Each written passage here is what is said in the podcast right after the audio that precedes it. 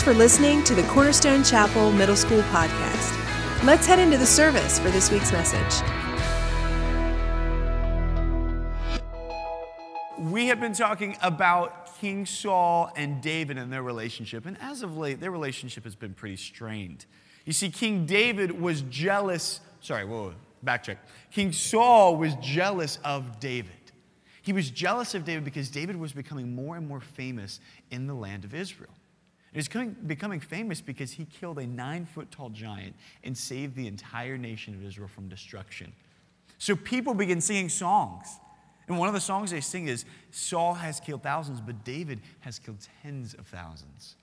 So there's this awkward tension that's going on from Saul's behalf, and it gets so crazy. He gets so jealous of, of David and the fame that he has and the attention that he's getting that he tries to kill David. And while David is playing the harp for him and singing that song we've been talking about, uh, Saul gets so angry, he chucks his spear and tries to kill David. Then he chucks another spear and tries to kill David. Then he comes up with a scheme to try and kill David. He's like, all right, this isn't working. He's avoiding my, um, my spears. Here's what I'm going to do. I'm going to tell him he can marry my daughter because I promised him he can marry my daughter. I know he loves my daughter, Michal. I like that name, Michal. Uh, I'm going to let I'm going to let him marry my daughter, but as payment to marry her, or as a wedding gift, I'm going to make him kill 100 Philistines in battle. And his hope was that David would die in battle. Well, unfortunately for Saul, David's a really good warrior, and he killed 200 men in battle because he's really that cool and he liked Michal a lot. And so he's like, look how romantic he is. He killed 200 men for me. That's pretty weird. I'll be honest with you. That's kind of an awkward thing, but she, she apparently liked it. And they ended up getting married. So Saul had to marry his daughter to David. And he's even angrier now. So this jealousy is building and building. So we're skipping a few chapters here. If you want to read the full story of this jealousy get even stronger, read chapters 19 through 23 on your own time. But just to summarize what happened after that marriage, Saul is so angry that he tries to conspire even further to kill David. In fact, he sends a special detachment of troops secretly to David's house to catch him in the morning and kill him when he comes out to work. But luckily, Michal, who is again Saul's daughter and now David's wife, knows about the plan and helps David escape and distracts the troops while he gets away. And so Saul brings his daughter forward and says, How dare you do this thing? And she's like, Dad, you're trying to kill my husband. What are you talking about? And he gets so angry at her and he gets so jealous of David that he takes Michal and he marries her off to another man. Yeah, you're like, this isn't very happily ever after her. Yeah, marries her off to another man. Now, don't worry, eventually they will be reunited and they'll be married. Ah, yay. But right now, he marries off his wife to somebody else. Then Saul tries to get uh, Jonathan, who was one of David's good friends, and also his son, to, I'm sorry, Jonathan was Saul's son, and he tries to get his own son to kill David, his best friend. And Jonathan says, No, Dad, why do you want to kill this guy? What have you had against this guy? He's done nothing wrong to you. And he gets so angry at Jonathan, his own son, because he's siding with David, he takes his spear and guess what he does? He throws it at him. Somebody needs to get the spears away from King Saul. This guy, you, know, you don't put spears next to a guy who has a tendency like to just chuck things. You know, just get angry. Oh, spear. Oh, man, dude, you, you got grape soda instead of orange? Spear. You know, I just, I would take the spears away from this guy. But he throws one at his own son. He's so jealous right now of David. Yeah, I know, just lightning bolts. Spear. But he's a terrible shot because he missed Jonathan, which is hilarious to me. He keeps missing people. Actually, it is quite hard to throw. I went to the men's conference uh, on uh, Friday night. Oh, you were there too. Yeah, and it's really hard to throw spears. They have these like massive javelins and these little like like bears you would throw them at, and it's really hard to throw a spear. So maybe I should give him a little more slack. But anyway, moving on. So then, after this takes place, and and he misses his own son Jonathan, David is forced to run into the wilderness away from King Saul. And as he's running, he stops at a temple and he stops with the priest and he says, Sir, do you have any food and maybe a weapon that I can borrow? Because he ran away as quickly as he could, didn't even grab any food or a weapon. And the priest goes, Yeah, sure, here's some food, here's, here's a weapon, go on your way. And so he kind of rolls out. And then Saul comes he says, Hey, have you seen David? I'm looking for him. And the priest goes, Yeah, I, I just helped him. I gave him some food and a weapon. And Saul says, Because you've helped my enemy, I'm going to kill you. And he does. And he kills a priest. So now you're realizing how deep seated this jealousy is inside of Saul that anyone who even helps David, he's killing. And when David hears about this, he is so distressed to hear that because of him, someone else was put to death. So David flees into the wilderness and he hides for a time. Then it says that he actually went to Gath. Now, Gath is actually the area where Goliath was from, which means he was living in enemy territory trying to hide from Saul. He was so afraid of Saul, or he was so fearful of him, that he was hiding in another country to avoid him. That's how bad things were getting. Then he comes back from the other country, and he comes back into the wilderness of Israel and is hiding in caves and hiding in the wilderness, in the desert, wherever he can find a place to be alone or be hidden. His family hears that he's hiding, so his family goes to him. And then it says that an army of men began to draw around David. People who were rebelling against Saul, they're like, I don't like this guy. I don't like what he's doing. He's throwing spears at people. He threw one at me today just because I, you know, spilled a little coffee. It's just ridiculous. So people start gathering around David. And he gets about 400 men, which isn't a lot, but he gets about 400 men who come around him. And they're the outsiders, and it says even some of them were old criminals or some people who maybe had debts start gathering around David. So David has this kind of ragtag, random army that's kind of being grown together, and he's roaming through the desert. And Saul is pursuing him everywhere that he goes. And the story picks up here in chapter 24 with Saul pursuing with all of his might after David. And just to summarize everything that I just said, in case you weren't listening, uh, let me just summarize it right here, okay? Saul hates David. Okay? He's throwing spears at him. He's giving his wife away to other people. He's killing people who help him. He hates him a lot and he wants him dead real bad. So, pick up here in chapter 24, verse 1. It says this After Saul returned from pursuing the Philistines, he was told, David is in the desert of En Gedi. So Saul took 3,000 chosen men from all of Israel and set out to look for David and his men near the crags of the wild goats. He came to the sheep pen along the way, and a cave was there and Saul went in to relieve himself. David and his men were far back in the cave.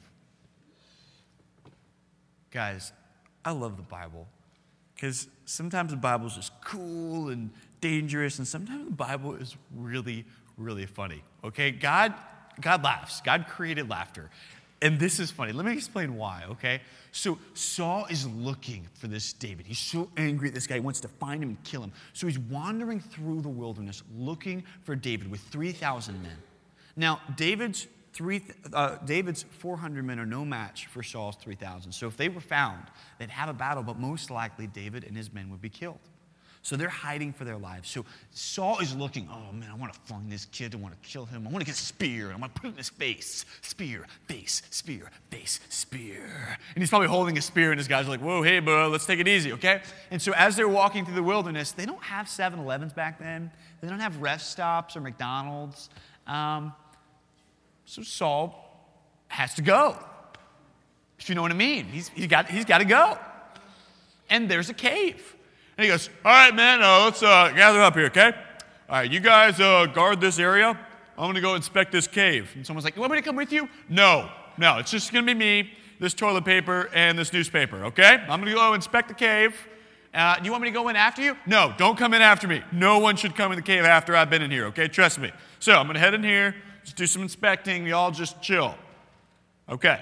And so he goes in there to relieve himself. That's the Bible being really nice about him going number two in a cave. Anyway, um, he, he's pooping. That's what we're talking about. Okay, uh, just making sure you understood.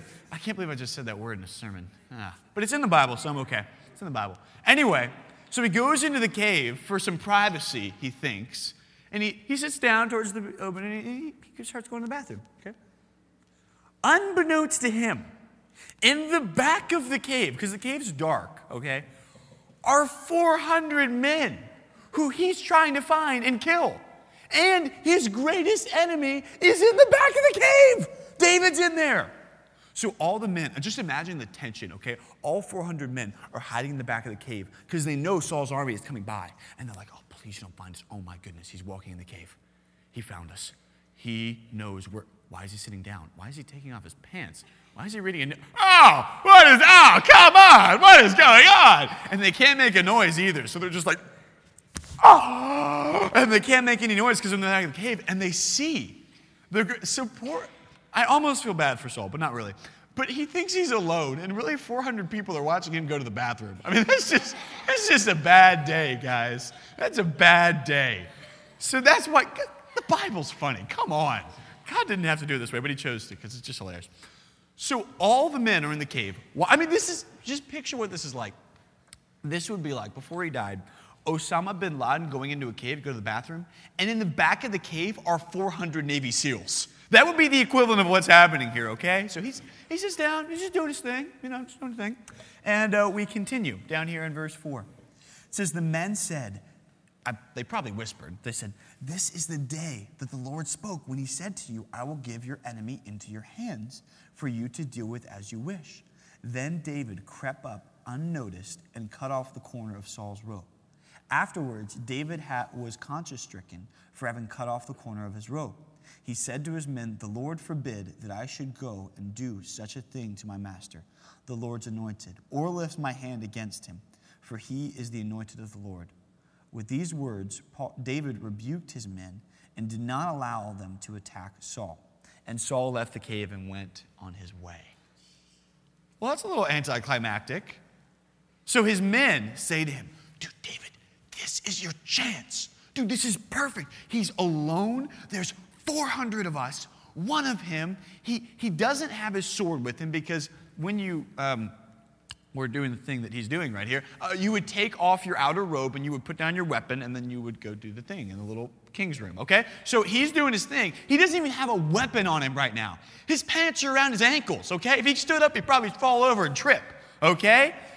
They're like, this is perfect. It could not be easier to kill him right now. A boy could, oh, wait, you already did that. Okay, maybe I mean, anyone could kill him right now. This is perfect, David. Perfect. So David begins to creep up. And imagine the tension, okay? Saul doesn't know anything's going on. He's just little dude, little dude, little He's just doing his thing, okay? 400 men are watching, like, kill him, kill him, kill him. Well, probably not chanting louder and louder because then he'd be like, why do I hear a chant? Kill him, kill him, kill him. Weird. Anyway, so he's doing his thing. David gets closer and closer, and his men are watching, like, come do it. And he takes out his sword. He's got a sword in one hand and probably his other hand over his nose. And he's getting closer and closer to Saul. And then he stops. And they're probably like, he might have passed out from the smell. I don't know. I, I, we don't know what happened. So he stops at his robe, his clothing, and he cuts off a piece of his clothing. Now, again, his clothing wasn't attached to him at this time. It took off his robe. So he cuts off a piece of the robe. And he goes, I got it. And they're like, What? And he starts coming back. And they're like, Why? No, we don't. No, we don't need a piece of cloth. Like, are you making toilet paper for him? Like, what are you doing? Like, dude, come on. And he creeps back to his men and he says, Guys, God put this man as king. And it is not my responsibility to kill him right now. That's not what God would have me do. His men are like, What?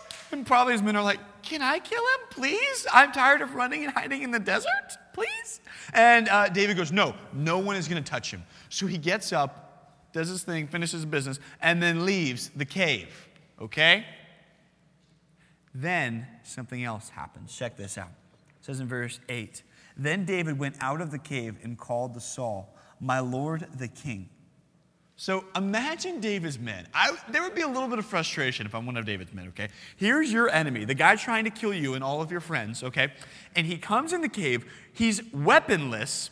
He has his pants around his ankles to where he would trip. And there's 400 of you in the cave. You can kill him. And then David goes up and doesn't kill him. He cuts off a piece of his clothing. Great job, David. Cool. Uh, you can kill giants, but you can't kill a dude with his pants around his ankles. Okay, perfect. Then he says, All right, I'm going to go out there. Wait, wait, where are you going? He probably steps over uh, that stuff. And then he goes outside and he goes, Hey, Saul. And they're like, We're dead. This is, we're, de- we're so dead. Okay, we are so dead. Now you want to talk to him? Now you want to make your presence known that uh, he's got his pants on and his army with him now? And he yells out to Saul. And he says, My, my Lord the king. And David talks for a little bit. And essentially, David says, Saul, what, why are you chasing after me? Saul, what have I done wrong to you? Saul, what crime have I committed? Have I rebelled against you or done something wrong that you're trying to kill me? Why are you chasing me? And then he says, I just had the opportunity, Saul, to kill you. I was in the cave that you were just in. And here is a piece of your robe to prove that I was so close to you that I could have killed you. I cut off a piece of your robe. Here it is. So he did that to prove to Saul that he had the opportunity to kill him. And he says, Even though I had that opportunity, I didn't do it because God put you as king, because I want to respect you. And then it, it ends here in verse 12 when he says, May the Lord judge between me, or you and me, and may the Lord avenge the wrong that you have done to me. By my hand, but, but my hand will not touch you. As the old saying goes, from evildoer comes evil deeds, so my hand will not touch you. So essentially, he says, Look, if God wants to punish you for what you did wrong, that's his affair. He can handle that. But I am not going to be the one who's going to punish you for the wrong that you've done. I'm not going to be the one to get revenge. I'm not going to be the one to, to get even with you, Saul. In fact, I'm going to give you forgiveness and mercy for the wrong that you have done to me. I want us to understand how insane this is. Because what's going to happen is Saul will, will plead for forgiveness and say, I'm so sorry, I should have done that. It's funny because Saul ends by his forgiveness or uh, his apology. And he says, You want to come home? And David's like, No, I don't really want to go home with you right now. I just feel like maybe you need to cool off for a little bit, so you go back. And so Saul, out of respect for David, and out of realizing that he's wrong and that he truly wronged David, Saul goes home. And David's men have a time of peace. And you got to wonder when David got back to the cave, what his men said to him. You got to wonder if his men said to him, David, um, I don't know if you've been paying attention, but do you realize all of the wrong that this man has done to you? Just to recap here, David, about what Saul has done. Saul has thrown a spear at your face twice and tried to kill you. Saul has taken your wife away from you and married her off to another man. Saul attacked you in your home at night when you were trying to sleep. Saul killed anyone who would help you. Anyone who would help you. Saul has been chasing you for years now, because years have gone by by this point. He's been chasing you for years through the desert. You've had to live in caves rather than palaces, and you've had to hide every day, not knowing whether you would live or die. Do you realize what he's done to you? Do you realize the damage that he's done? He's killed a priest. He's, he's again married off your wife. Do, do you realize everything that he's done? And, and, and through it all, he doesn't feel sorry for what he's done. Why then? When you have the chance to end it, to destroy your enemy, to destroy this person who has insulted you and mocked you and tried to beat you down and kill you, why would you, in this one moment where you have the opportunity to get even, to get revenge, to give him what he deserves? Because David, he deserves it. David, he has earned death by what he has done. David, if anybody deserves to die, it's Saul. You kill a priest, you deserve to die. If you marry someone's wife off to somebody else, you deserve to die. If you try and kill someone multiple times, David, he deserves to die. Why didn't you kill him?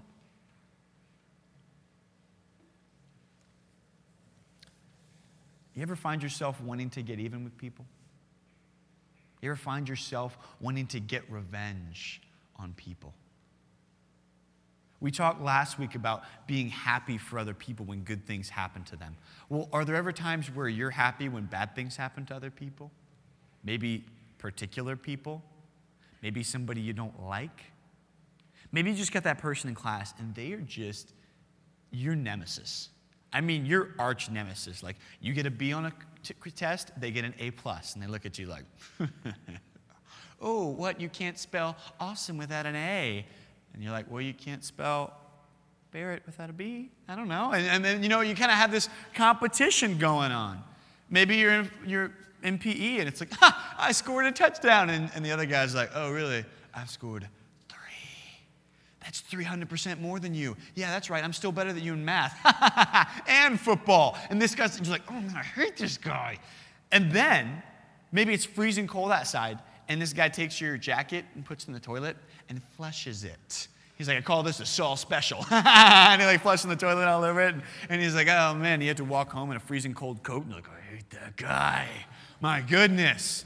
And then you find out that the guy has been gossiping about you and telling people that you sleep in a onesie pajama.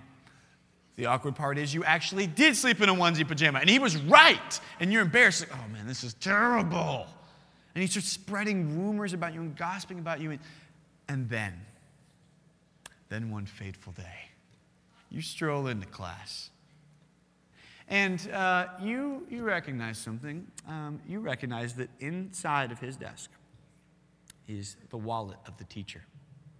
The teacher goes, Hey, has anyone seen my wallet? He's kind of getting nervous over there and sweating a little bit. And you raise your hand, you go, Yes, teacher, I've seen the wallet. And you look at him, I know exactly where the wallet is. And he's like, Wait, no, what, what do you, no, no, no. Right there, teacher. Kill him! Get me a spear! like you're so excited because now you get even with him and he gets taken out of the classroom and he's looking at you and you're like, oh, goodbye, go away forever. And you just like do a little personal concert dancing to yourself, like, that is what he deserves. And maybe even the class applause, like, well done, Barrett. Well done. That's just amazing. We hate that guy too. Now imagine, okay, a little more intense. Someone is trying to kill you, right? Trying to kill you. A little more intense than, uh, you know, gossiping about you or putting your jacket in a toilet. Trying to kill you. Force you to leave your home, to live outside in the cold and in the heat. Anyone who tried to help you, they killed them. And then imagine you have the opportunity to end all your suffering, to kill that person. And then you can say, well, well they would kill me if they had the chance. They've been trying to for years. Well, well, well they deserve this. They deserve death by what they've done. I'm justified. I'm right to do this. And I, I want to get even. I want to get revenge because they've hurt me, and so I, I think it's right that I can hurt them.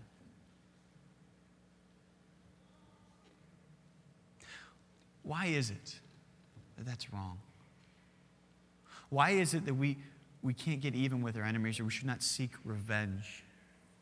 Romans actually tells us, Romans chapter 12 tells us very specifically. It says, Do not seek revenge. It actually says this On the contrary, if your enemy is hungry, feed him. If he is thirsty, give him something to drink. You might say, whoa, whoa, whoa, whoa. Uh, that should read, if your enemy is hungry, laugh at him. If your enemy is thirsty, give him a cup of water that you've poured salt in, and you can laugh at him as he spits it out. If your enemy is in need, you laugh, and then you make him need even greater. If your enemy is in your hands and you have the chance to destroy him, destroy him. It should read that, but it says, no, no, no. Hey, don't take revenge on your enemy. Actually, the people that uh, hate you and your enemy, you should help them. You read that and you're like, okay, that does not make any sense. Why would you help the people that hate you? Like, why wouldn't I, I mean, I like the people that like me, but why would I like the people that hate me? That doesn't really make sense to me here. Well, let me explain it. Real simple, actually. Uh, why it is that we should love our enemy why it is that we should forgive the people who won't forgive us, why we should spare the person who would kill us and not spare us. The reason is because you and I were enemies of God, and He loved us. Every person in this room, in this room, is currently or was at one time an enemy of God enemy of God. Uh, you don't believe me? Listen to this Colossians chapter 1, verse 21. Once you were alienated from God, you were enemies in your mind because of your evil behavior. Romans chapter 5, verse 10. For if, while we were enemies or were God's enemies. So, two different verses saying, hey, we were enemies of God once. Check this out, guys. God is 100% perfect, holy, righteous, blameless. And anything that is evil, because he is good, he hates all evil. And you end up like, good, yeah, he should hate all evil. He should smite those evil people. And um, here's the problem um, all of us are evil. All of us. And that's when it gets kind of awkward, uh, awkward turtle, because if God hates all evil and all of us are evil, that means that God has this righteous anger against us, and that means that we are God's enemy. Do you see the problem there? If God were to destroy all evil in the world, he would destroy all of humanity because we are evil. And here's the crazy thing we, um, we haven't treated God very well. We haven't treated him the way that he deserves. Just like Saul did not treat David the way that he deserved to be treated, we did not treat God, or we do not treat God the way that he deserves to be treated. We mock God. We insult him. We disobey him. We rebel against his authority and his kingship. And though he tells us what to do, we do the opposite. And in our minds, there is evil and there is wretchedness within our hearts and in our minds. Guys, we were or we currently are enemies of God. We don't think about that often, but we were or we are. But while we were enemies of God, uh, Romans chapter 5 finishes the verse. It says, For if, while we were God's enemies, we were reconciled to him through the death of his son, how much more so, having been reconciled, will we be saved through his life? What that means is this look, while we were still sinners, while we were enemies of God, far apart, Jesus looked on us and says, Hey, I love him. I love them. And, and I want to save them. He looked on us while we had rebelled against him, while we had sinned, while we had rejected him, while we had disobeyed him. And he says, I love them and I want them to be saved.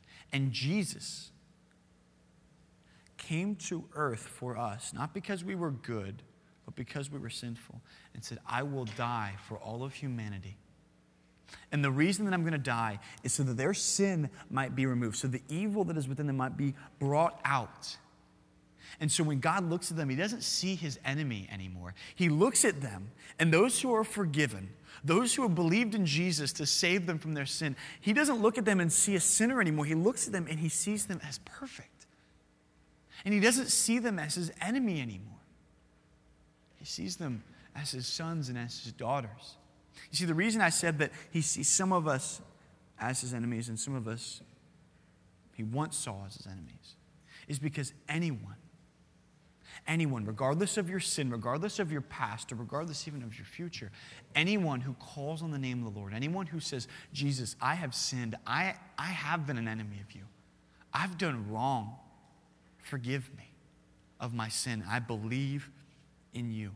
Anyone who does that, is ceasing their rebellion against God. They are no longer an enemy of God, but they are made righteous by the work of Jesus through their faith. And in that moment, they are no longer God's enemy, they are his son or his daughter. Guys, that's beautiful. Jesus looked on us while we were his God's enemy and said, I will die for my enemy. I will take the place of my enemy so that they would no longer be an enemy to God, but they would be a son or daughter of God, and they can be removed of their sin, removed of their past mistakes, and that when God looks at them, He doesn't see His enemy, He sees His son or His daughter, and He loves them. How amazing is that? That we can be called sons and daughters of God, though we rebelled against Him or were His enemy. How much more so then? Should when we see our enemy? How much more so should we show them compassion? Should we show them love? And how much more so should we not try and get even with them? Because make sure you understand this. If God had chosen to not save us and to destroy us for our sin, that would have been okay because it's what we deserve. David, if he had killed Saul, it would be what Saul deserved. He had done wrong, and the punishment for that would have been his own death. And God later will punish Saul for his mistakes. We'll find that next week. But understand something with me. Though we deserve death, though we deserve punishment, Jesus gave us something that we do not deserve, which was love. And you cannot deserve it, not by being a good enough person or good enough Christian. You cannot earn the love that was given to you. You cannot earn the forgiveness or the mercy or the gift that has been awarded to you. It's a gift. All that we need to do is accept the gift that we were given. That's all we need to do. While we were enemies of God, He loved us. In our life, the enemies that we have, we should love and forgive and show mercy towards.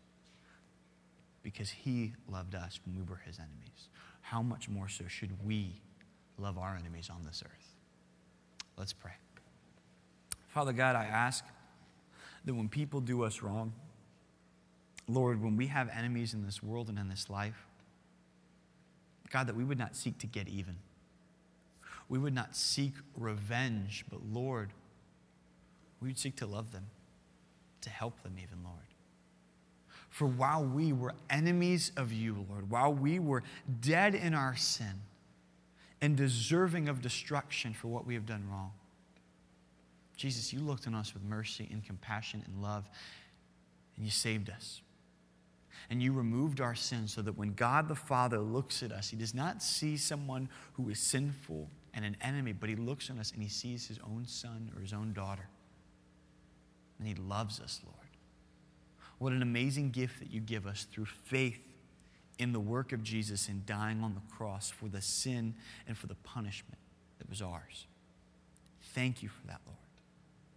That you love us while we were your enemies. Might we love our own enemies, Lord, and be compassionate towards them. It's in your name we pray these things. Amen.